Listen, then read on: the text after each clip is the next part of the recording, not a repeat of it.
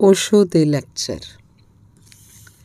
ਇੱਕ ਮਿੱਤਰ ਨੇ ਪੁੱਛਿਆ ਕਿ ਅਸੀਂ ਉਹਨਾਂ ਲੋਕਾਂ ਦੇ ਪ੍ਰਤੀ ਤਾਂ ਪ੍ਰੇਮ ਪੂਰਨ ਹੋ ਸਕਦੇ ਹਾਂ, ਜੋ ਸਾਡੇ ਪ੍ਰਤੀ ਪ੍ਰੇਮ ਪੂਰਨ ਹੋਣ। ਲੇਕਿਨ ਉਹਨਾਂ ਲੋਕਾਂ ਦੇ ਪ੍ਰਤੀ ਪ੍ਰੇਮ ਪੂਰਨ ਕਿਵੇਂ ਹੋ ਸਕਦੇ ਹਾਂ, ਜੋ ਸਾਡੇ ਪ੍ਰਤੀ ਪ੍ਰੇਮ ਪੂਰਨ ਨਹੀਂ ਹਨ, ਬਲਕਿ ਸਾਨੂੰ ਹਰ ਤਰ੍ਹਾਂ ਦੀ ਚੋਟ ਪਹੁੰਚਾਉਣ ਦੀ ਵੀ ਕੋਸ਼ਿਸ਼ ਕਰਦੇ ਹਨ? ਨਹੀਂ। ਅਸੀਂ ਕਿਉਂਕਿ ਪ੍ਰੇਮ ਪੂਰਨ ਨਹੀਂ ਹਾਂ, ਇਸ ਲਈ ਸਾਨੂੰ ਇਹ ਦੇਖਣਾ ਪੈਂਦਾ ਹੈ ਕਿ ਕੌਣ ਸਾਨੂੰ ਪ੍ਰੇਮ ਕਰਦਾ ਹੈ ਕੌਣ ਸਾਨੂੰ ਚੋਟ ਪਹੁੰਚਾਉਂਦਾ ਹੈ? ਅਸੀਂ ਪ੍ਰੇਮ ਪੂਰਨ ਹੋਈਏ ਤਾਂ ਇਸ ਨਾਲ ਕੋਈ ਫ਼ਰਕ ਨਹੀਂ ਪੈਂਦਾ ਕਿ ਕੌਣ ਸਾਨੂੰ ਪ੍ਰੇਮ ਕਰਦਾ ਹੈ, ਕੌਣ ਸਾਨੂੰ ਚੋਟ ਪਹੁੰਚਾਉਂਦਾ ਹੈ। ਸਾਡਾ ਪ੍ਰੇਮ ਪੂਰਨ ਹੋਣਾ ਸਾਡਾ ਸੁਭਾਅ ਹੋਵੇ, ਇਸ ਨਾਲ ਕੋਈ ਵੀ ਫ਼ਰਕ ਨਹੀਂ ਪੈਂਦਾ ਕਿ ਕੌਣ ਸਾਡੇ ਨਾਲ ਕੀ ਕਰਦਾ ਹੈ। ਪਰ ਅਸੀਂ ਪ੍ਰੇਮ ਪੂਰਨ ਨਹੀਂ ਹਾਂ। ਸਾਨੂੰ ਕੋਈ ਪ੍ਰੇਮ ਕਰਦਾ ਹੈ, ਅਸੀਂ ਪ੍ਰੇਮ ਪੂਰਨ ਹੋਣ ਦਾ ਇੰਤਜ਼ਾਮ ਕਰ ਲੈਂਦੇ ਹਾਂ। ਸਾਨੂੰ ਕੋਈ ਪ੍ਰੇਮ ਨਹੀਂ ਕਰਦਾ। ਅਸੀਂ ਨਫ਼ਰਤ ਦਾ ਇੰਤਜ਼ਾਮ ਕਰ ਲੈਂਦੇ ਹਾਂ। ਸਾਡੇ ਪ੍ਰਾਣਾਂ 'ਚ ਕਿਤੇ ਅਜਿਹਾ ਨਹੀਂ ਹੋ ਗਿਆ ਕਿ ਪ੍ਰੇਮ ਸਾਡੀ ਅਵਸਥਾ ਹੋਵੇ। ਪ੍ਰੇਮ ਵੀ ਸਾਡਾ ਇੱਕ ਉੱਤਰ ਹੈ। ਜਦ ਕੋਈ ਪ੍ਰੇਮ ਕਰਦਾ ਹੈ, ਅਸੀਂ ਪ੍ਰੇਮ ਦਾ ਉੱਤਰ ਦਿੰਨੇ ਆ ਉਹ ਸਾਡੇ ਬਹੁਤ ਉੱਪਰ ਤੋਂ ਆਉਂਦਾ ਹੈ, ਸਾਡੇ ਗਹਿਰੇ ਤੋਂ ਨਹੀਂ। ਸਾਡੇ ਗਹਿਰੇ ਤੋਂ ਜਦ ਪ੍ਰੇਮ ਆਏਗਾ, ਇਸ ਨਾਲ ਕੋਈ ਵੀ ਫ਼ਰਕ ਨਹੀਂ ਪੈਂਦਾ ਕਿ ਕੌਣ ਸਾਡੇ ਨਾਲ ਕੀ ਕਰਦਾ ਹੈ। ਕਿਉਂਕਿ ਉਹ ਪ੍ਰੇਮ ਨਹੀਂ ਮੰਗੇਗਾ ਕਿ ਤੂੰ ਮੇਰੇ ਨਾਲ ਪ੍ਰੇਮ ਕਰ ਤਾਂ ਪ੍ਰੇਮ ਕਰਾਂਗਾ। ਅਜਿਹੀ ਕੰਡੀਸ਼ਨ ਇਸ ਤਰ੍ਹਾਂ ਦੀ ਸ਼ਰਤ ਪ੍ਰੇਮ ਦੇ ਨਾਲ ਨਹੀਂ ਹੋ ਸਕਦੀ। ਅਜੇ ਸਾਡਾ ਪ੍ਰੇਮ ਕਹਿੰਦਾ ਹੈ ਕਿ ਪ੍ਰੇਮ ਦਿਓਗੇ ਤਾਂ ਅਸੀਂ ਪ੍ਰੇਮ ਦੇਵਾਂਗੇ। ਅਜੇ ਸਾਨੂੰ ਪ੍ਰੇਮ ਮਿਲਦਾ ਹੈ ਤਾਂ ਸਾਨੂੰ ਚੰਗਾ ਲੱਗਦਾ ਹੈ।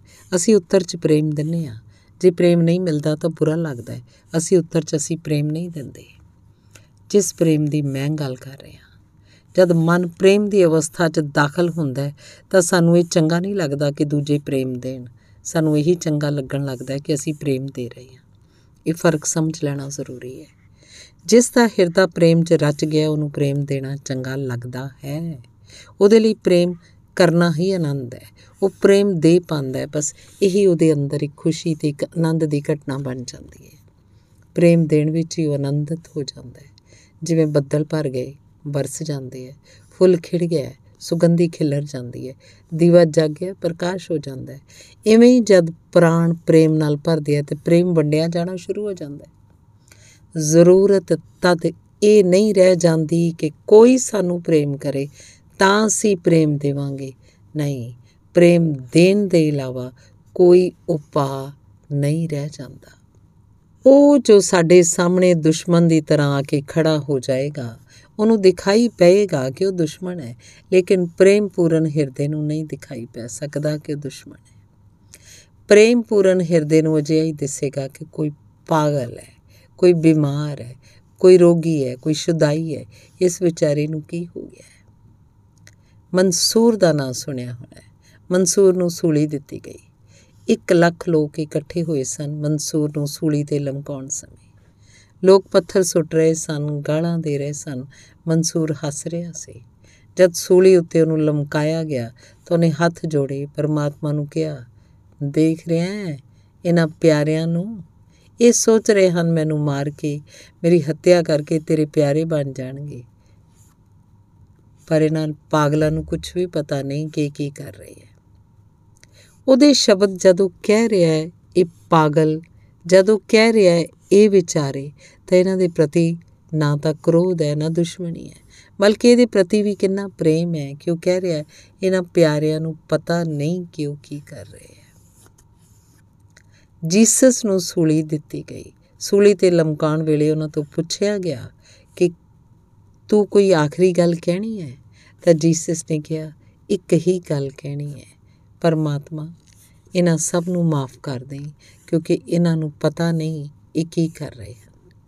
ਜੀਸਸ ਦਾ ਪ੍ਰੇਮ ਨਾਲ ਭਰਿਆ ਹੋਇਆ ਹਿਰਦਾ ਇਹ ਨਹੀਂ ਸਮਝ ਸਕਿਆ ਕਿ ਦੁਸ਼ਮਣੀ ਕਰ ਰਹੀ ਹੈ, ਕਿ ਇਹ ਚੋਟ ਪਹੁੰਚਾ ਰਹੀ ਹੈ, ਕਿ ਇਹ ਵੈਰੀ ਹੈ ਮੇਰੇ, ਕਿ ਇਹਨਾਂ ਲਈ ਮੇਰੇ ਮਨ 'ਚ ਨਫ਼ਰਤ ਜਾਗਣੀ ਚਾਹੀਦੀ ਹੈ। ਜਿਸ ਮਨ 'ਚ ਪ੍ਰੇਮ ਜਾਗ ਗਿਆ, ਉਸ ਮਨ 'ਚ ਕਿਰਨਾ ਦੇ ਜਗਾਉਣ ਦਾ ਉਪਾਅ ਵੀ ਨਹੀਂ, ਚਾਹੇ ਕੋਈ ਵੀ ਕੀ ਕਰੇ। ਕੀਰ ਇੱਕ ਫਕੀਰ ਔਰਤ ਸੀ ਰਾਬੀਆ। ਧਰਮ ਗ੍ਰੰਥ ਵਿੱਚ ਉਹਦੇ ਗ੍ਰੰਥ ਵਿੱਚ ਕਿਤੇ ਇੱਕ ਪੰਕਤੀ ਆਉਂਦੀ ਸੀ ਕਿ ਸ਼ੈਤਾਨ ਨਾਲ ਨਫ਼ਰਤ ਕਰੋ, ਉਹਨੇ ਉਹ ਪੰਕਤੀ ਕੱਟ ਦਿੱਤੀ। ਹੁਣ ਧਰਮ ਗ੍ਰੰਥਾਂ 'ਚ ਸੁਧਾਰ ਕੀਤਾ ਨਹੀਂ ਜਾ ਸਕਦਾ। ਇੱਕ ਫਕੀਰ ਉਹਦੇ ਘਰ ਮਹਿਮਾਨ ਸੀ। ਉਹਨੇ ਧਰਮ ਗ੍ਰੰਥ ਪੜ੍ਹਿਆ। ਸਵੇਰੇ ਤਾਂ ਦੇਖ ਕੇ ਹੈਰਾਨ ਹੋ ਗਿਆ, ਇੱਕ ਲੀਕ ਕੱਟੀ ਹੋਈ ਹੈ। ਉਹਨੇ ਰਾਬੀਆ ਨੂੰ ਕਿਹਾ ਕਿ ਕਿਨੇ ਕੀਤੀ ਹੈ ਇਹ ਅਸ਼ਿਸ਼ਟਤਾ? ਧਰਮ ਗ੍ਰੰਥ 'ਚ ਸੁਧਾਰ, ਇਹ ਕਿਨੇ ਪੰਕਤੀ ਕੱਟ ਦਿੱਤੀ ਹੈ? ਰਾਬੀਆ ਨੇ ਕਿਹਾ, ਹੋਰ ਕਿਸੇ ਨੇ ਨਹੀਂ, ਮੈਂ ਹੀ ਕੱਟੀ ਹੈ। ਪਰ ਮੈਂ ਬੜੀ ਮੁਸ਼ਕਿਲ 'ਚ ਪੈ ਗਈ ਹਾਂ। ਤਾਂ ਮੈਨੂੰ ਕੱਟਣਾ ਪਿਆ। ਉਹ ਫਕੀਰ ਪੁੱਛਣ ਲੱਗਾ, ਕੀ ਜ਼ਰੂਰਤ ਸੀ? ਇਹ ਤਾਂ ਠੀਕ ਹੀ ਲਿਖਿਆ ਹੈ ਕਿ ਸ਼ੈਤਾਨ ਨੂੰ ਨਫ਼ਰਤ ਕਰੋ। ਰਾਬੀਆ ਕਹਿਣ ਲੱਗੀ, ਉਹ ਤਾਂ ਠੀਕ ਲਿਖਿਆ ਹੈ। ਜਦ ਤੱਕ ਮੇਰੇ ਅੰਦਰ ਪ੍ਰੇਮ ਨਹੀਂ ਪੈਦਾ ਹੋਇਆ ਸੀ, ਤਦ ਤੱਕ ਮੈਨੂੰ ਵੀ ਠੀਕ ਲੱਗਦਾ ਸੀ। ਪਰ ਹੁਣ ਤਾਂ ਮੈਂ ਬੜੀ ਮੁਸ਼ਕਿਲ 'ਚ ਪੈ ਗਈ। ਜਦ ਤੋਂ ਪ੍ਰੇਮ ਹੋਇਆ ਤਾਂ ਮੈਂ ਨਫ਼ਰਤ ਕਰਨ 'ਚ ਅਸਮਰਥ ਹੋ ਗਈ ਹਾਂ। ਸ਼ੈਤਾਨ ਨੂੰ ਨਫ਼ਰਤ ਕਰੋ, ਠੀਕ ਹੈ। ਲੇਕਿਨ ਮੈਂ ਨਫ਼ਰਤ ਕਿਵੇਂ ਕਰਾਂ? ਮੇਰੇ ਅੰਦਰ ਨਫ਼ਰਤ ਤਾਂ ਬਚੀ ਨਹੀਂ। ਮੇਰਾ ਤਾਂ ਕੋਨਾ ਕੋਨਾ ਹਿਰਦੇ ਦਾ ਪ੍ਰੇਮ ਨਾਲ ਭਰ ਗਿਆ ਮੈਂ ਨਫ਼ਰਤ ਕਿੱਥੋਂ ਲਿਆਵਾਂ? ਨਹੀਂ, ਹੁਣ ਤਾਂ ਮੈਂ ਨਫ਼ਰਤ ਕਰਨ 'ਚ ਨਾਕਾਮ ਹੋ ਗਈ ਹਾਂ। ਜੇ ਸ਼ੈਤਾਨ ਵੀ ਮੇਰੇ ਸਾਹਮਣੇ ਖੜਾ ਹੋ ਜਾਏ, ਹੋ ਜਾਏਗਾ, ਤਾਂ ਮੈਂ ਪ੍ਰੇਮ ਹੀ ਕਰ ਸਕਦੀ ਹਾਂ। ਕਿਉਂਕਿ ਪ੍ਰੇਮ ਹੀ ਮੇਰੇ ਅੰਦਰ ਬਚਿਆ ਹੈ। ਤੇ ਸ਼ਾਇਦ ਹੁਣ ਮੈਂ ਪਛਾਣ ਵੀ ਨਾ ਸਕਾਂਗੀ ਕਿ ਕੌਣ ਸ਼ੈਤਾਨ ਹੈ, ਕੌਣ ਭਗਵਾਨ, ਕਿਉਂਕਿ ਪ੍ਰੇਮ ਦੀ ਅੱਖ ਕਿਵੇਂ ਫ਼ਰਕ ਕਰ ਪਾਏਗੀ ਕਿ ਕੌਣ ਕੌਣ ਹੈ। ਨਹੀਂ, ਅਸੀਂ ਪ੍ਰੇਮ ਨਹੀਂ ਜਾਣਦੇ।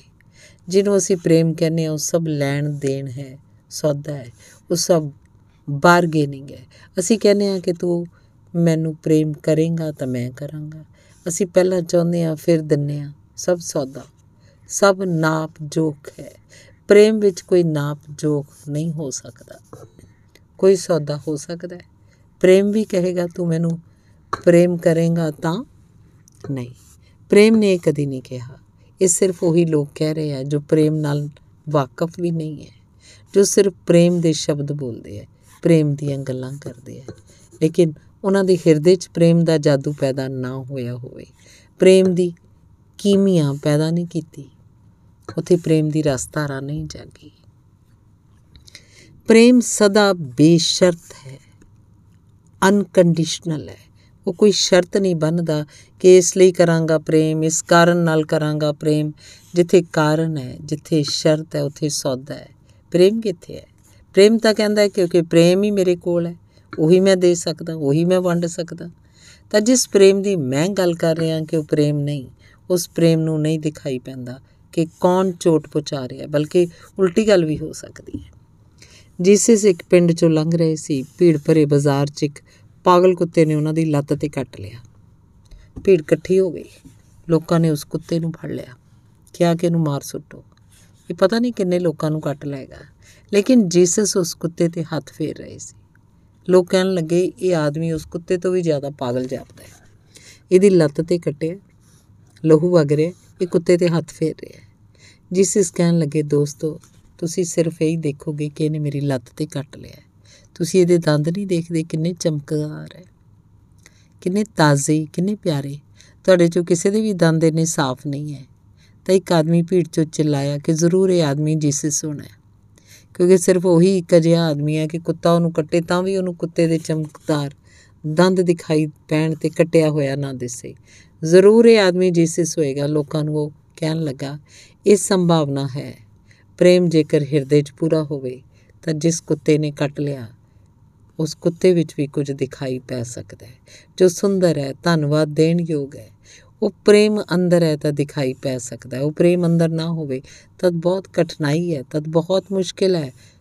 ਉਹ ਪ੍ਰੇਮ ਸਾਡੇ ਅੰਦਰ ਨਹੀਂ ਹੈ।